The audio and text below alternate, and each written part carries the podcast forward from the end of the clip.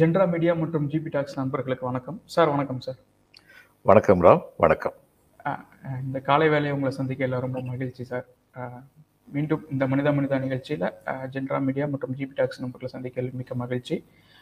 முதல் செய்தியா சார் நேற்றைய தினம் தமிழ்நாடு முதல்வரும் திமுக தலைவருமான மு க ஸ்டாலின் அவர்களுடைய பிறந்த நாள் பல்வேறு தரப்புகள்ல இருந்தும் வாழ்த்து செய்திகள் வந்த வண்ணம் இருந்தது. செய்திகளில் பார்க்கும்போது பிரதமர் மோடியில தொடங்கி இங்க இருக்கக்கூடிய கூட்டணி கட்சிகள் பலரும் இருந்தாங்க குறிப்பா இந்தியா கூட்டணியில் இருந்த தலைவர்கள் இதை அட்ரஸ் பண்ணியிருந்தாங்க.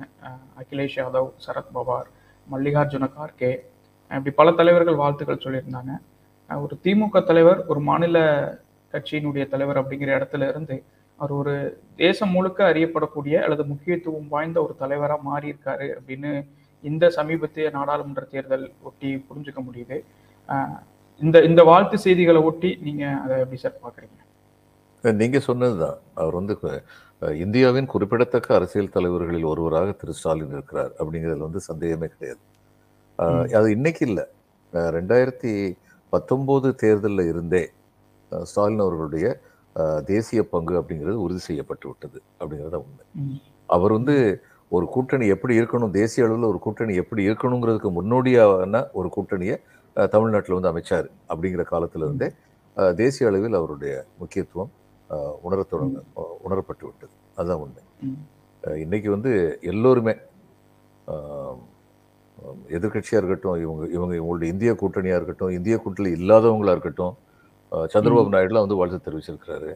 அதே மாதிரி பாரதிய ஜனதா கட்சியிலேருந்து வாழ்த்து தெரிவிச்சிருக்காங்க. குடியரசுத் தலைவர் துணைத் தலைவர் எல்லோருமே வந்து வாழ்த்து தெரிவிச்சிருக்காங்க. அதுக்கப்புறம் ரொம்ப முக்கியமாக நம்முடைய தமிழக ஆளுநர் வாழ்த்து தெரிவிச்சிருக்கிறாரு. அதனால இதெல்லாம் பார்க்கும் பொழுது எல்லோருக்கும் இனியவராக இருக்கிறார் அப்படிங்கிற வந்து சந்தேகமே இல்லை. தேர்தல் இந்த தேர்தலுக்கு ஒரு ஒரு ஆண்டுக்கு முன்பு இருந்தே அவர் இந்தியா கூட்டணி அமைக்கிறதுல முக்கியமான பங்குல பங்கு வகிச்சிருந்திருக்காரு. இப்போ இந்த பீரியட்ல வந்து எலெக்ஷனை ஒட்டி இந்த கேதரிங் மாதிரியான விஷயங்களுக்கோ இல்லை வந்து இவர் அட்ரஸ் பண்றதுக்கான இடத்துக்கோ ஸ்டாலின் அவர்கள் முன்னேறி இருக்காருன்னு இதை பார்க்கலாமா சார் கண்டிப்பா பார்க்கலாம் முன்னேறி இருக்காருங்கிறது சரியான வார்த்தையா இருக்கு. ஏற்கனவே இருக்கிறார் அதில் இன்னும் முன்னேறி இருக்காருங்கிறது சரியான வார்த்தையா எஸ் சரிதான். ஓகே சார் சார் அடுத்து தேர்தல் தொடர்பான செய்திகள் சார் நம்ம சமீபத்தில் பார்த்தா நேற்றைய தினம் வந்து அதிமுகல இருந்து எஸ்பி வேலுமணி மற்றும் இன்னும் பலர் வந்து தேமுதிக பொதுச் செயலாளர் பிரேமலதா அவங்கள போய் சந்திச்சிருக்கிறாங்க.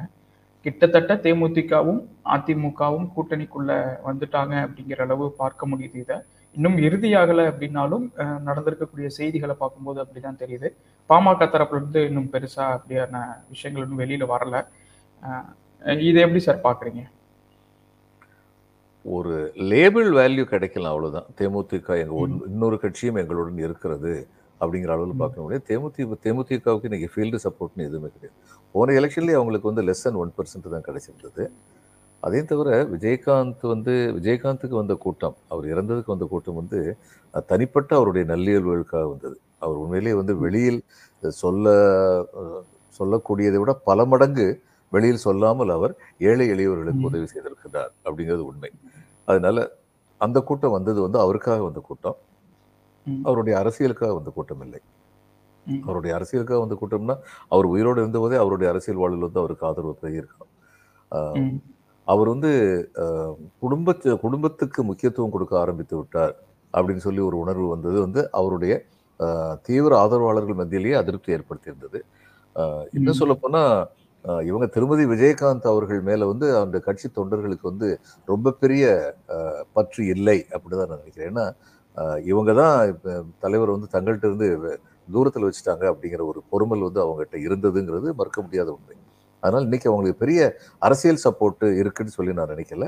பட் ஒரு இன்னொரு கட்சி அதாவது ஒரு காலத்தில் வந்து எதிர்க்கட்சியாக இருந்த ஒரு கட்சி தமிழ்நாடு சட்டமன்றத்தில் எதிர்க்கட்சியாக இருந்த கட்சி இன்றைக்கி எப்படி இருந்தாலும் அப்படிப்பட்ட ஒரு ஸ்ட்ரென்த் இருந்தது ஒரு காலத்தில். அந்த கட்சிக்குன்னு சொல்லி இந்த லேபிளுக்குன்னு ஒரு வேல்யூ இருக்கும்ல அந்த அளவில் இதை பார்க்கலாம். அவ்வளோதான் மற்றபடி இவங்க வந்ததுனால அதிமுகவுக்கு வந்து ஓட் பேங்க் பெருகிற போறதுல அப்படிலாம் ஒன்றும் இல்லை. திமுக தரப்புலையுமே இன்றைக்கு நேற்றைய தினம் பிறந்தநாள் விழா இருந்தனால பேச்சுவார்த்தை நடக்கலை. இன்றைக்கும் பிசிக மதிமுக அதே மாதிரி மக்கள் நீதி மையம் கட்சிகள் வந்து பேச்சுவார்த்தையில் ஈடுபட இருக்கிறாங்க. இன்றைக்கு வந்து கிட்டத்தட்ட இறுதியாயிரும் அப்படின்னு தான் செய்திகள் சொல்லுது. இன்னொரு பக்கம் வந்து தனிச்சின்னம் அதே மாதிரி அஹ், இல்ல வந்து உதயசூரியன் சின்னத்துல போட்டிடுறதுக்கும் கூட்டணி கட்சிகள் பேச்சுவார்த்தை நடந்துகிட்டு இருக்குது. சொந்த தொகுதி சொந்த சின்னங்கள் கேட்பதன் பின்னணி என்ன? தங்களுடைய கட்சிகளை அதே மாதிரி தொண்டர்களை உற்சாகப்படுத்துவதற்கா? இல்ல நீண்ட கால இலக்கோடு அதை அணுக வேண்டியது இருக்கா? அப்படின்னு கூட்டணி கட்சிகள் நினைக்கிறாங்கன்னு புரிஞ்சுக்கிறதா சார்? இல்லை ரெண்டுமே இருக்கு. கட்சி மாநில கட்சிங்கிற அங்கீகாரம் பெறுறதுக்கு குறிப்பிட்ட அளவு பெர்சன்டேஜ் வாக்கு வாங்கியிருக்கணும். தங்களுடைய சின்னத்தில் நின்று அந்த வாக்கு வாங்கியிருந்தா தான் அவங்க வந்து மாநில கட்சிங்கிற அந்தஸ்தை வந்து அங்கீகாரத்தை வந்து அவங்க வந்து பெற முடியும். ஒன்று பெற்ற அங்கீகாரத்தை தக்க வச்சுக்கணும். அது இன்னொன்று. இந்த ரெண்டுக்காக வேண்டியுமே அவங்க தங்கள் சின்னத்தில் வந்து போட்டியிடணும் அப்படின்னு சொல்லி விரும்புவாங்க. இவங்களை பொறுத்த மட்டும் திமுகவை பொறுத்த மட்டும் இப்போ பாருங்க ஆஹ் இதுல வந்து பாரிவேந்தர் வந்து திமுக கூட்டணியில இருந்தா வெற்றி பெற்றார். அவர் வந்து திமுக. சின்னத்துல இருந்து தான் வெற்றி பெற்றார் நினைக்கிறேன். ஆனா அதுக்கப்புறம் இப்போ. அவர் வந்து தன்னுடைய சூழ்நிலையின் காரணமாக அவர் பாஜக ஆதரவாளராக இருக்காரு. ஆனா அவர் வந்து திமுகவுக்கு எதிர்த்து வாக்கு போட முடியாது பார்லிமெண்ட்ல. ஏன்னா அவர் வந்து. திமுக சின்னத்துல தான் வந்து வெற்றி பெற்றிருக்கிறார் இல்லையா. அதே மாதிரி திமுகவுக்கு இந்த அச்சம் இருக்கலாம் இன்னைக்கு இருக்கிற சில பேர் வந்து நாளைக்கு வந்து திடீர்னு சொல்லி மாறுகின்ற சூழ்நிலை வருமா ஏன்னா மதிமுக அது. மாதிரி வந்து அடிக்கடி மாறி. இருக்காங்க அப்படிங்கிறது உண்மை. அப்போ திராவிட. முன்னேற்ற கழகத்துடைய சின்னத்துல போட்டாங்கன்னா அந்த மாதிரி மாறுதலுக்கு தேவை இருக்காது இப்போ. ஜெயலலிதா வந்து இது- இதுலயே வந்து அசம்பிளி எலெக்ஷன்லயே எல்லாருமே இருநூத்தி முப்பத்தி நாலு தொகுதியிலையும் அவங்க வந்து இரட்டை இலை சின்னத்துல வந்து. போட்டிக்கணும்னு சொல்லி கேட்டு வெற்றி பெற்றார்கள் அந்த முயற்சியில வெற்றி. பெற்றார்கள் அதனால இதெல்லாம் வந்து காரணமா இருக்கலாம் திமுகவை பொறுத்த மட்டும் இன்னொரு முக்கியமான. காரணம் உண்மைதான் இது உதயசூரியன் சின்னம்னு சொல்லி வந்தா திமுக தொண்டர்கள் இன்னும் அதிக உற்சாகத்துடன் வேலை செய்வார்கள் உண்மைதான் அதுல சந்தேகமே. கிடையாது இந்த ரெண்டு காரணம் இருக்கலாம் திமுகவை பொறுத்த மட்டும் கட்சிகளை பொறுத்த மட்டும் தங்களுடைய மாநில கட்சிங்கிற அந்தஸ்து அஹ், ஏ- ம். பெறணும் அல்லது இருக்கிற அந்தஸ்து நிலைத்து வைக்க வேண்டும் அப்படிங்கிறது அவங்களுக்கு முக்கியமான காரணமா இருக்கலாம் ப்ளஸ் அவங்களுடைய தொண்டர்களுக்கு வந்து தங்களுடைய கட்சி தலைவர் வந்து கட்சியுடைய முக்கிய உறுப்பினர் ஒருத்தர் வந்து தங்களுடைய கட்சி சின்னத்திலே போட்டி போடுறாருங்கிறது அவங்களுக்கு வந்து ஒரு உற்சாகமா இருக்கும். கட்சியை உயிர்ப்புடன் வைத்திருக்கும் அப்படிங்கிறது காரணம் இதெல்லாம் காரணம். இப்ப இந்த மாதிரியான பேச்சுவார்த்தைகள் அதாவது சின்னம் தொடர்பா இல்ல தொகுதிகள் வந்து கிட்டத்தட்ட திமுக கூட்டணிக்குள்ள பெரிய பிரச்சனைகள் எதுவும் இருக்கிற மாதிரி தெரியல. ஆனா வந்து ஊடகங்கள்லயும் மற்ற செய்தித்தாள்கள்லயும் பார்க்கும்போது இன்னும் இழுபறி அப்படிங்கிற வார்த்தைகள் பயன்படுத்துறது. இன்னும் உள்ளுக்குள்ள தொகுதி உடன்பாடு இன்னும் வரல சிக்கல் இருக்குங்கிற மாதிரியான துணிகள் தென்படுது. இத ஊடகங்கள் கையாள்றத பத்தி உங்களுடைய கருத்து என்ன சார்? ஊடகங்களும் நேர்மை இல்லாம இருக்காங்க. வேற என்ன சொல்றதுக்கு இருக்கு? வருத்தத்திற்குரிய செய்தி அவ்வளவுதான். சார் நேற்றைய தினம் அதிமுக கேபி முனுசாமியுடைய ஒரு பேச்சு பார்த்தேன் சார். அதில் வந்து பாஜகவை கடுமையாக விமர்சனம் பண்ணியிருக்கிறாரு. தமிழ்நாட்டில் பாஜகவிற்கு வந்து செல்வாக்கு இருக்குன்னு சொல்கிறீங்க அப்படி செல்வாக்கு இருந்துச்சுன்னா அமைச்சர்களாக இருக்கக்கூடிய நிர்மலா சீதாராமனையும் ஜெய்சங்கரையும் தமிழ்நாட்டில் போட்டியிட வைக்க முடியுமா உங்களால் அப்படிங்கிற ஒரு கேள்வி எழுப்பியிருக்காரு. நானூறு இடங்களுக்கு மேலே நீங்கள் ஜெயிச்சிரோன்னு ஆருடம் சொன்னாலும் தமிழ்நாட்டில் எவ்வளோ ஜெயிப்பீங்க? நீங்கள் உங்களால் முடியுமாங்கிற மாதிரியான சவாலையும் விட்டுருக்காரு. இதை எப்படி சார் பார்க்குறீங்க இதை ஒட்டி நிறைய கேள்விகள் எனக்கும் தோணுச்சு. உங்களுடைய முதல் கருத்து சொல்லிட்டீங்கன்னா ஷேக்ஸ்பியர் வந்து வாழ்க்கையை பற்றி அவருடைய ஷேக்ஸ்பியர் ட்ராமாவில் ஒரு கேரக்டர் வந்து சொல்லுவான் it's a tale told by an idiot full of sound and fury signifying nothing அப்படின்னு சொல்லும். இந்த நானூறு இடங்கள்னு சொல்கிறது வந்து நான் என்ன பார்க்குறேன்? It's a tale told by very intelligent people full of sound and fury signifying nothing இவங்களால நானூறு இடம் வாங்க முடியாது. சந்தேகமே கிடையாது. அதில் வந்து. அதுக்கப்புறம் தமிழ்நாட்டில் வந்து நாங்கள் வந்து புது வளர்ச்சி மலர்ச்சி அடைந்து விட்டோம்னு சொல்லி சொல்கிறதெல்லாம் வந்து அது ஒரு அரசியல் கட்சி மக்கள் மத்தியில் அது மாதிரி பேசி தங்களை வந்து பலமுள்ளவர்களாக காட்டிக்கொள்ளலாம்னா ஓரளவு பலமுள்ளவர்கள் அப்படி காட்டிக்கொண்டா அது அரசியல் யுக்தின்னு சொல்லலாம். தமிழ்நாட்டில் வந்து அப்படி பேசுனா அது வாய்ச்சாவடால் அப்படின்னு தான் அர்த்தம். அதனால முனுசாமி வந்து நல்லா தான் கேட்டிருக்காரு. நீங்கள் நிர்மலா சீதாராமன் அம்மையாரையோ அல்லது ஜெய்சங்கரையோ இங்கே வந்து ஃபீல்டு பண்ணுங்க பார்ப்போம் அப்படின்னு சொல்லி கேட்குறாரு ஃபீல்டு பண்ணால் அவங்க நிச்சயமாக இங்கே வந்து ஜெயிக்க முடியாது. அப்படிங்கிறது உண்மை. ஏன்? திரு மோடி அவர்களே ராமேஸ்வரத்துக்கு வருவார் ராமநாதத்தில் கண்டெஸ்ட் பண்ணுவார்னு சொல்லி கிளப்பி விட்டாங்க. வந்திருந்தாருன்னா அதன் காரணமாக பிஜேபிக்கு வந்து ஒரு ஃபிலிப் இருந்திருக்கும். நிஜம்தான். அதில் சந்தேகமே கிடையாது. But he was wise enough அவர் வரமாட்டார். அதனால இது பேச்சோட நிற்கும் அதனால நீ. பேச்சே பேசாத அப்படின்னு கேபி முனுசாமி சொல்றாரு. முடியாத. பேச்செல்லாம் பேசாத அப்படின்னு சொல்லி சொல்றாரு. இன்னைக்கு வந்து தீவிரமா கேபி முனுசாமி ஆகட்டும் ஜெயக்குமார் அவருமே கூட பேசியிருக்காரு. இன்னைக்கு அதிமுக இரண்டாம் கட்ட தலைவர்கள் இவ்வளவு தீவிரமா பாஜகவை எதிர்ப்பதற்கான காரணம் என்ன?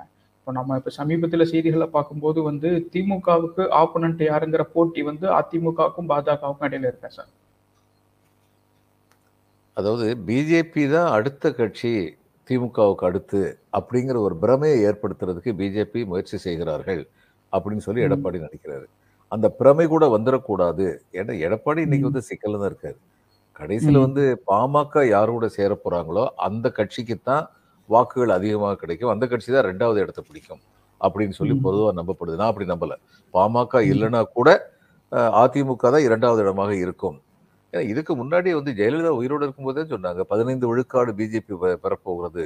மிகப்பெரிய முன்னேற்றத்தை அடைப்புன்னு ஒரு தேர்தல் கணிப்பு சொல்லுச்சு. என்னாச்சு? அது மாதிரி ஒண்ணுமே ஆகல. அது இன்னைக்கு அதுதான் நிலைமை. ஆனால் இன்னைக்கு வந்து பிஜேபி ரெண்டாயிரத்தி பதினாலுல இருந்த மாதிரி பிஜேபி இன்னைக்கு இல்லைங்கிறது உண்மை. அண்ணாமலை வந்து பிஜேபியுடைய மாநில தலைவர் ஆகுற வரைக்கும் இந்த பிஜேபிங்கிறது ஒரு சாட்டர்டே ஈவினிங் கிளப் மாதிரி தான் இருந்தது. சென்னையில் வந்து சும்மா ம். கொஞ்ச நேரம் பேசுவாங்க தலைவர் எல்லாம் அங்கிருந்து போயிடுவாங்க அது ம- ஆளுங்கட்சியா இருக்கிறதுனால இங்கிருந்து போடுற ரெக்கமெண்டேஷன்லாம் கொஞ்சம் அங்கே நடக்கும். அது மூலம் தங்களை வலிமையானவங்களா காட்டிக்குவாங்கிற அளவில் தான் இருந்தது. அண்ணாமலையுடைய அரசியலை பற்றியோ அவர் அரசியல் அணுகிற விதத்தை பற்றியோ எனக்கு வந்து சில விமர்சனங்கள் உண்டு.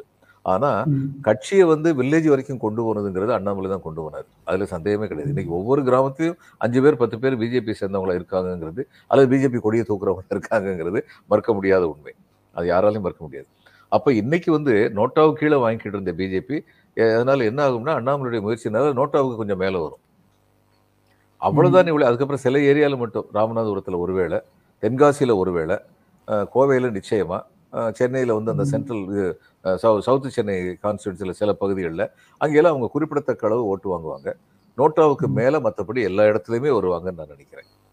அவ்வளவுதான் அவங்களுடைய வளர்ச்சி. அதுக்கு மேல அவங்களுடைய வளர்ச்சி கிடையாது. ஆனா இவங்க வந்து அப்படி ஒரு பிரமையை கிளப்புறாங்க. பிரைம் மினிஸ்டர் வந்து. ஏழு தடவை வந்துட்டு போறாரு இங்க தமிழ்நாட்டுக்கு வந்துட்டு போறாரு. போற ச- வந்த சமயத்துல எல்லாம் வந்து தாங்கள் தான் இருக்கிறதுலே பெரிய கட்சின்னு சொல்லி பிரதமரை தவிர மற்றவங்களும் பேசுறாங்க. மக்கள் மனசுல அப்படி ஒரு இமேஜ் பதிஞ்சிடக்கூடாதுங்கிற அச்சம் வந்து எடப்பாடிக்கு இருக்கும். அதனால வந்து அவர் வந்து பாமக இல்லைன்னா கூட நான் தான் ரெண்டாவது பெரிய கட்சி. ஆனா அதை இவங்க மாத்தி விடுறதுக்கு வந்து மக்கள் மத்தியில் அந்த இமேஜை மாத்துறதுக்கு முயற்சி பண்றாங்கனால அவர் தன்னுடைய இரண்டாம் கட்ட தலைவர்கிட்ட சொல்லியிருப்பாரு. இதுக்கு சரியான பதிலடி கொடுங்கன்னு சொல்லியிருப்பாரு. அவங்க பதிலடி ஆ, ஜெய ஆ, நீங்க சொல்லும்போது சார் இப்போ ஏடிஎம்கே வந்து எடப்பாடி இப்ப நினைச்சிருப்பாருன்னு நீங்க குறிப்பிட்டிருந்தீங்க. ஏடிஎம்கே வந்து இப்போதான் அந்த ரியலைசேஷனுக்கே வந்திருக்காங்களா? ஏன்னா இப்ப இரண்டாம் கட்ட தலைவர்கள் பேசுறாங்க. எடப்பாடி பழனிசாமி அவரும் இன்னும் தீவிரமா பாஜகவை எதிர்க்கக்கூடிய துணியில இன்னும் பேசல. இன்னும் நான் வரக்கூடிய நாட்கள்ல கூட அந்த ஒரு டோன் வரும்னு கூட பார்க்கலாமா சார்? அப்ப பாருங்க தேர்தல் வர வர எல்லாருமே ஆவேசமா பேசுவாங்க. அது ரொம்ப இயல்பு.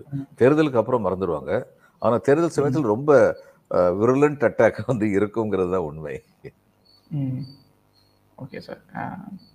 அடுத்து தேசிய அளவில் சார். ராகுல் காந்தி வந்து அமேதி தொகுதியிலும் அதே மாதிரி பிரியங்கா காந்தி வந்து ரேபரேலி தொகுதியிலும் போட்டியிட உள்ளதா தகவல்கள் வந்திருக்கு. இன்னும் அதிகாரப்பூர்வ செய்தி இல்லை. கடந்த முறை அமேதியில் வந்து ராகுல் போட்டியிட்டு தோல்வி அடைஞ்சிருந்தாரு. சமீப காலமாக உத்தரப்பிரதேச அரசியலில் பிரியங்கா காந்தியும் தீவிரமாக ஈடுபட்டு இருக்கிறாங்க. பஞ்சாப்ல நடந்த அரசியல் நடவடிக்கைக்கும் இப்போ ஹிமாச்சல்லையும் வந்து உட்கட்சி விவகாரங்கள்லையும் பிரியங்கா காந்தி ரொம்ப தீவிரமாக இறங்கி வேலை செய்கிறாங்க ஹிமாச்சலில் வந்து அந்த ஆட்சியை காப்பாற்றினது இதுக்கு பின்புலமாக வந்து பிரியங்கா காந்தியினுடைய செயல்பாடுகள் இருக்குது அப்படிங்கிற அளவு கூட பேசப்படுது இந்த செய்தி எப்படி சார் பார்க்குறீங்க அவங்க ரெண்டு பேர்த்தினுடைய போட்டி அப்படிங்கிறது. சோனியா காந்தி ஏற்கனவே மாநிலங்களவைக்கு தேர்வாகி போயிட்டாங்க. இந்த முறை அமேதியும் ரப ரேபரலியும் வந்து முக்கிய தலைவர்கள் காங்கிரஸில் இருக்கக்கூடியவங்க போட்டிடுறதுக்கான வாய்ப்புகள் இருக்கிறதா செய்திகள் சொல்லப்படுது. நீங்கள் இதை எப்படி சார் பார்க்குறீங்க இல்லை எப்படி ராமநாதபுரத்துக்கு பிரதமர் வந்தாருன்னா அதனால வந்து பிஜேபிக்கு வந்து ஒரு உத்வேகம் உண்டாகும் நான் சொல்லணும் தமிழ்நாட்டில். ஒரு. எழுச்சி வரும். அந்த எழுச்சி வந்து வெற்றி பெற வைக்கிற அளவுக்கான எழுச்சி அவர் வந்தால் கூட வராது. அது வேற விஷயம். ஒரு எழுச்சி வரும். அதில் சந்தேகம் இல்லை. இன்னைக்கு பிரியங்காவும் ராகுலும் வந்து அங்கே வந்து போகிறாங்க அப்படின்னா நிச்சயமா அப்படிப்பட்ட ஒரு எழுச்சியை வந்து அது வந்து கொடுக்கும். வெற்றி வாய்ப்புகள்ங்கிறது அகிலேஷ் யாதவ் வந்து சந்தேகம் இல்லாமல் இவர்களுடன் ஒத்துழைக்கிறார் அப்படிங்கிறனால முந்தி இருந்ததை விட அதிகமான வெற்றி வாய்ப்புகள் வந்து இருக்கும்னு நான் நினைக்கிறேன். அது வந்து. வெற்றி பெற செய்யும் அளவுக்கு இருக்கிறதாங்கிறது தேர்தல் நெருங்க நெருங்க தான் தெரியும். சார் அப்புறம் நேற்றைய தினம் ஒரு செய்தி பார்க்க முடிஞ்சது. ஜாம்நகர் விமான நிலையம் தொடர்பான செய்தி அது. அம்பானியினுடைய மகன் ஆனந்த் அம்பானியுடைய திருமணம் அதற்காக ஜாம்நகர் விமான நிலையத்திற்கு பல முக்கிய பிரமுகர்களாக அறியப்படக்கூடிய திரைப்பிரபலங்கள் தொழிலதிபர்கள் வெளிநாட்டு தலைவர்கள்னு பலர் வரதை பார்க்க முடியுது. இதை ஒட்டி வந்து பிப்ரவரி இருபத்தி ஐந்துலேருந்து மார்ச் ஐந்து வரைக்கும் சர்வதேச விமான நிலையங்களை பர்மிட் பண்றதுக்கு ஜாம்நகருக்கு வந்து அனுமதி கொடுத்துருக்குறாங்க.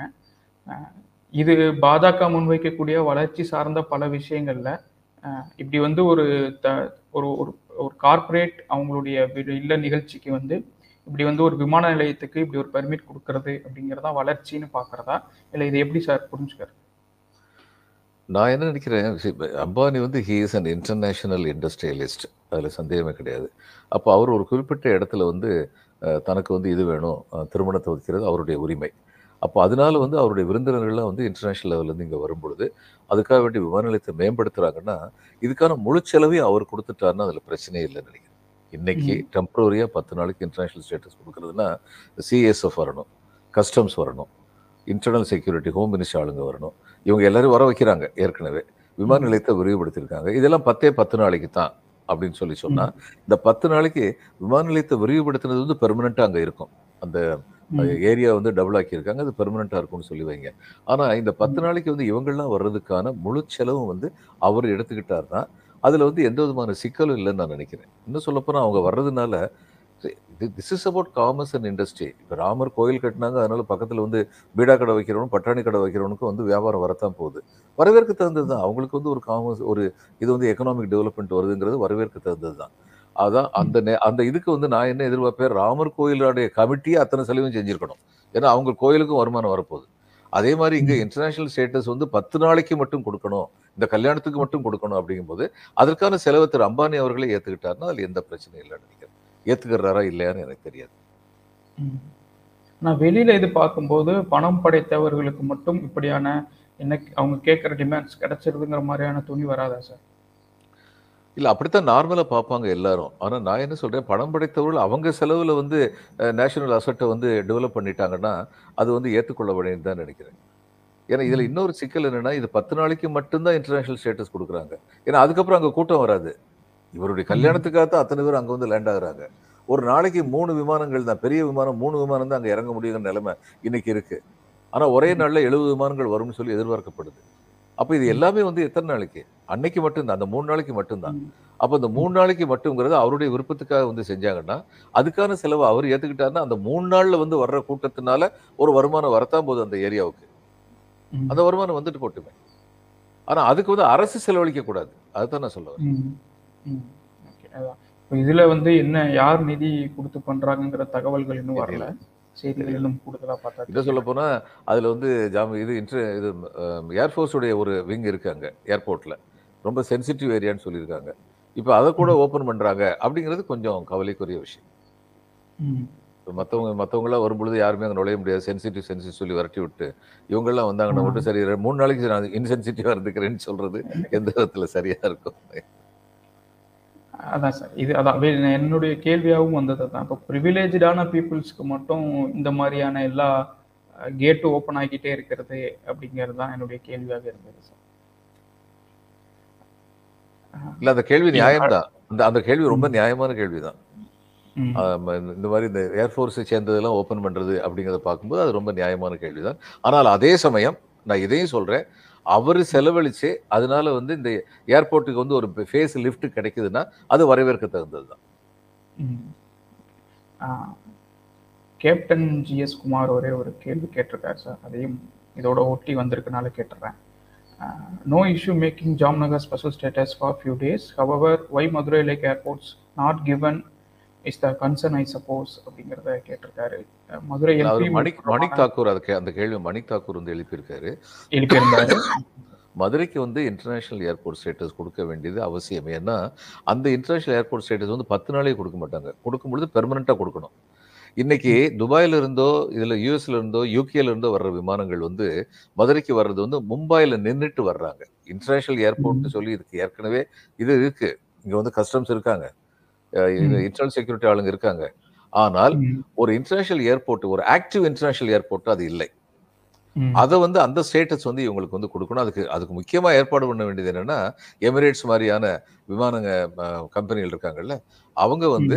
நான் ஸ்டாப்பா கல்ஃப்ல இருந்து இங்க வர்றதுக்கு ஏற்பாடு பண்ண ஏன்னா இங்க ராமநாதபுரம் பகுதியை சேர்ந்தவங்க இன்னைக்கு எத்தனை பேர் கல்ஃப்ல போய் வேலை பார்த்துட்டு இருக்காங்க வேலைக்காக ஆமா. அவங்க வயா மதுரை வயா வயா சென்னையோ அல்லது வயா அஹ், மும்பையோ வரணும்னு எந்த விதமான தேவையும் கிடையாது அதே மாதிரி யூகேல இன்னைக்கு இன்னைக்கு சரியான சென்சஸ் இதுல எல்லாம் எடுக்கல.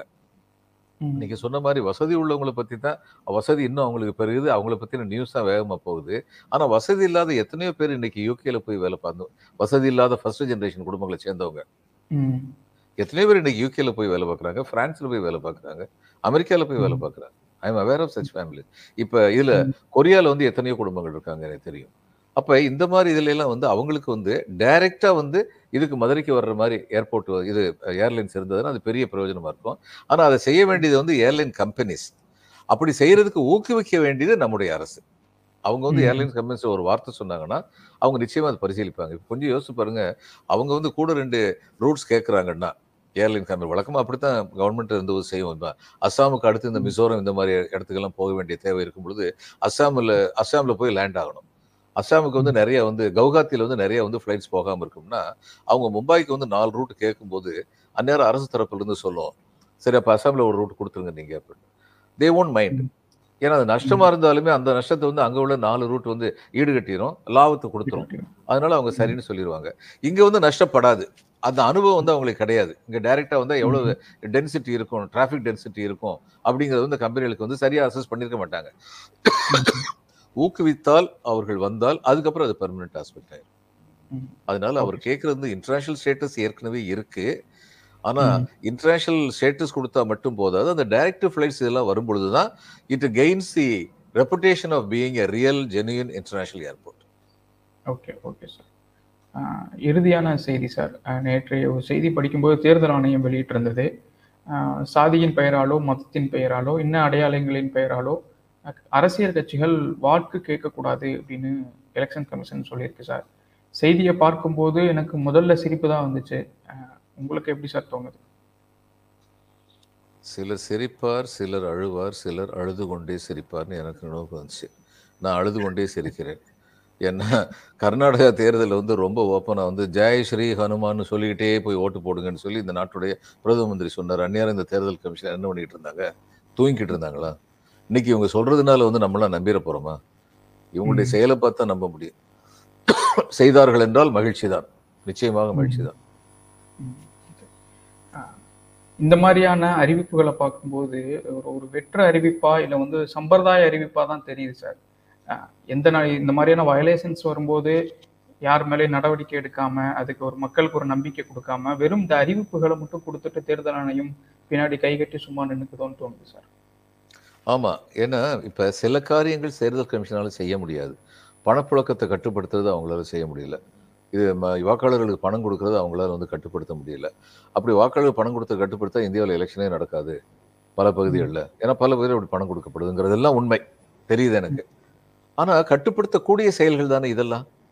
யாராவது வந்து மதத்தின் பெயரால் ஜாதியின் பெயரால் வந்து பேசுனாங்கன்னா ஓட்டு கேட்டாங்கன்னா உடனடியாக அவங்கள கண்டம் பண்ணணும். அவங்க மேலே ஒழுங்கு நடவடிக்கை எடுக்கணும். இப்போ உதாரணம் அப்படி ஒருத்தர் வந்து சொன்னாருன்னா தேர்தல் கமிஷன் என்ன செய்ய முடியும்? நீங்கள் அடுத்து இன்னும் ஒரு வாரத்துக்கு பிரச்சாரத்துக்கு போகக்கூடாது. அடுத்து தேர்தல் முடியும் வரை பிரச்சாரத்துக்கு போக முடியாதுன்னு அவரை கட்டுப்படுத்த முடியும். அந்த அதிகாரம் வந்து தேர்தல் ஆணையத்துக்கு இருக்கு. பயன்படுத்தியிருக்காங்க இதுக்கு முன்னாடி. ஆனா அதை வந்து யூனிஃபார்மா பயன்படுத்தினது இல்ல. ஆளுங்கட்சிக்கு வந்து சங்கடத்தை கொடுக்குற மாதிரி அவங்க எதுவுமே செஞ்சதில்லை. அதுதான் நம்முடைய வருத்தம் எல்லாம். இந்த தரம் பார்ப்போம் என்ன செய்ய போறாங்கன்னு பார்ப்போம் ஓகே சார் மிக்க நன்றி சார் இந்த காலை வேலை பல செய்திகளுக்கு உங்களுடைய கருத்துக்களை பகிர்ந்துக்கிறீங்க. ஜென்ரா மீடியா மற்றும் ஜிபி டாக்ஸ் நண்பர்களுக்கும் நன்றி. நாளை காலை இதே மனிதா மனிதா நிகழ்ச்சியில மீண்டும் சந்திப்போம். நன்றி சார். வணக்கம்.